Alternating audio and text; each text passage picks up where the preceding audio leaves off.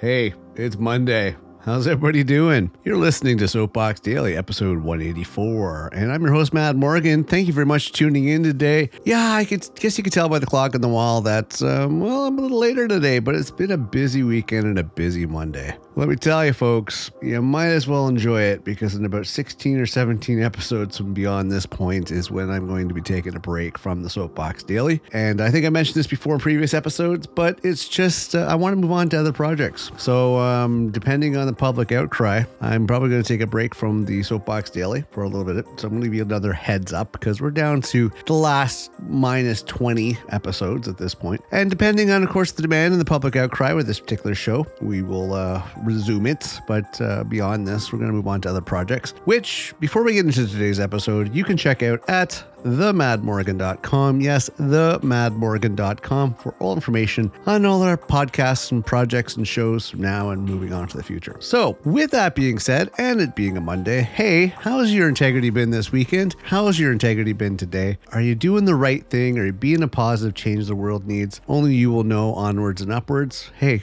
come on. Domino effect, folks. If we're going to make this world a better place, we all got to pitch in. We all got to do our part. So keep that in mind. Now, into today's topic. This is going to be a little fun today because, well, why not change it up a little bit, keep it a little interesting? I'm going to get into historical facts everybody knows, and that, you know, oddly enough, they never happened or existed. But these are eight historical facts that every everybody knows. But interesting enough is, is that we supposedly learned all this, but a lot of it's not true. I mean, don't get me wrong, not everything you believe is a lie, just some parts of it. And history can be weird that way because there's so many historical facts, people, events, and objects that everybody knows about. But just like gossip, you never know how true it is. Yet, in this particular case, none of them are real. And that's the thing about history. If you come up with a really good BS story that really takes off, hundreds of years later, people will still keep repeating it and thinking it's real. So gossip starts. That's how rumors start. That's how a lot of problems start because something is not factual, somebody says, and a lot of people buy into it. And before you know it, people believe it's being fact. But here's, we're going to go over a, cl- a collection of historical facts that you may have learned in school, yet you know what? They never really existed at all. Let's start with number one the word ye. If you want to give your store an old fashioned flair, you just call it ye old shop. That's what people did back in the day, right? Well, yes or no? They did occasionally spell the the as ye, but if you pronounce it like the artist previously known as Kanye, you're wrong. Interestingly enough, the ye was still pronounced as the. You see, the English alphabet used to have a letter called thorn barn that looked like kind of like a, a small letter P, but with a little extended uppercase. Okay. Or like a, a circle in the middle of a capital I. it's hard to explain. Look it up. A bit weird, right? I mean, that was also the issue with early printing presses. The lettering didn't have a thorn. I mean, it was just odd. So, anyways, so printers started rendering it in various ways, including Y and TH as it's pronounced. So, yes, you may have ye old shop, but it's pronounced as the old shop. I know. Interesting, right? These things I look up for you. It's interesting.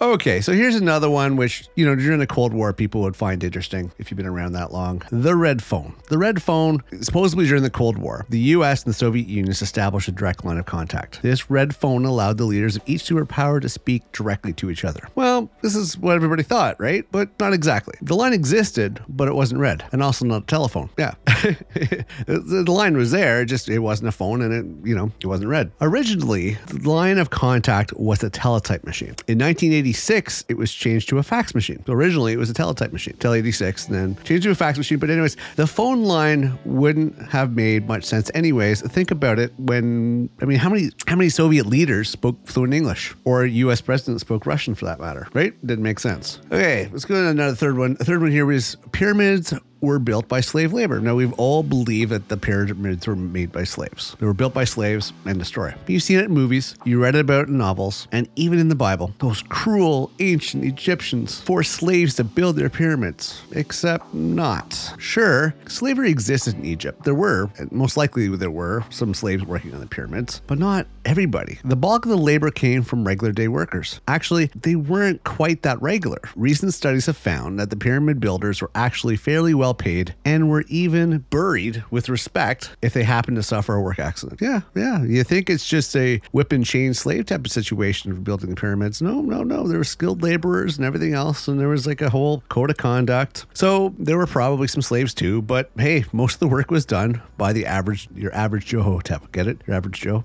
yeah, I know. My attempt at being funny. Okay, so here's another interesting fact that people might find interesting. Number four, let them eat cake. Now, word reaches French Queen Marie Antoinette that people are starving and have no bread. In response, the heartless queen quips, let them eat cake. Famous as the tone deaf joke is, it probably never happened, or at least there's no proof of it. The original quote, let them eat brioche, I think it's pronounced B R I O C H E, comes from the French philosopher Jean Jacques Rousseau, who attributes it to a nameless princess. Sorry, princess. Marie Antoinette was a princess at the time, but for royalty, she was pretty much a nobody. No one would have cared what she had to say about bread or cakes. But the quote made for real great propaganda during the French Revolution, and it has stuck around ever since, believe it or not. Amazing what we hear, right? All right. Number five, the Iron Maiden, which was a medieval, supposedly a medieval torture device. If you asked a medieval peasant if he was scared of being put into an Iron Maiden, he'd probably just blink and ask you what it was. That's right. Everyone's favorite medieval torture device likely never existed. But I've seen one in a museum, you say. Sure, you've seen an Iron Maiden, but it wasn't medieval. The modern concept of the Iron Maiden wasn't invented until the 18th century, and even then, it was a work of fiction, not based on historical evidence. More people have been tortured, and this is kind of funny. They say most people, more people have been tortured by the band Iron Maiden than by the real device. I like their music, frankly, but some people maybe not. But yeah, the Iron Maiden torture device never existed. Number six, here's one that probably some of you have heard of the chastity belt. Yes, since we're on the topic of horrible devices that never existed, here's another one. No medieval gentleman ever put his wife in a chastity belt before heading out for his travels. The concept of the chastity belt originates in the 16th century and it started as a joke. The whole device was invented to make fun of overly controlling husbands. But it must have been a good joke because people kept repeating it. By the Victorian era, they'd forgotten it was a joke or they figured they could just make good money by displaying fake chastity belts. And of course, there was also that one couple from centuries ago who heard the joke and for the first time thought it actually sounded pretty kinky.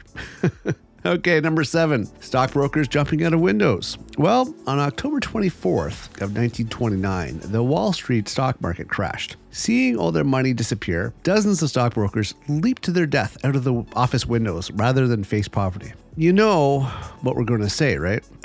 no, they didn't. Now, that comes from caveats. A lot of people, you know, let's just put it this way a lot of people did kill themselves as a result of the crash. And yes, two of them did so by jumping out of the window on Wall Street. Two two, All right.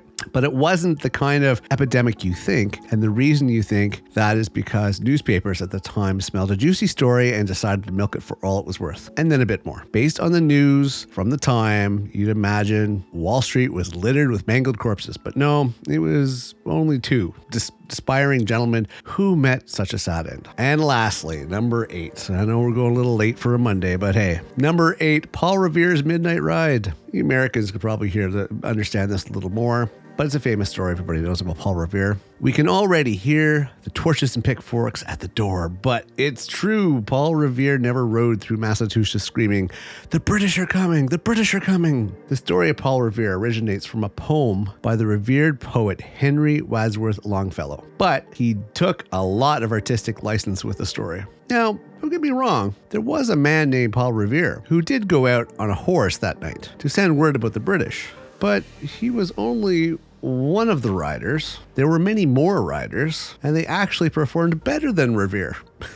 Believe it or not. You know, the, the, the unknown ones that are actually heroes. But no, no, Paul got the credit. You see, the man didn't seem to be in an awful rush. Paul Revere. During his ride, he stopped by a bar to have a drink, and he got arrested by the British. They did let Revere go, but confiscated his horse, so he finished his tour on foot, only to have people tell him to shut up since they were trying to sleep. Revere did play a part in the story. That part was just over overly and greatly exaggerated. History, it's an interesting thing. You never know what the facts are. I've always said that history is written by the winners. So if you're not one of the winners, who knows how factual it is? Always cross reference. Don't take things at face value. But this is an example of some things that we've always understood to be true, but you know, there's no fact behind it. All right. So that's the start for a Monday. Hey, I want to thank you very much for tuning in. Thanks for staying a long haul today. As I said, we're a little on the overtime, but this seemed like an interesting topic to get into today. I'm your host, Mad Morgan. I appreciate you being here. Have a great rest of your Monday and a great start to your week. Keep your integrity in check, and I will see you next episode.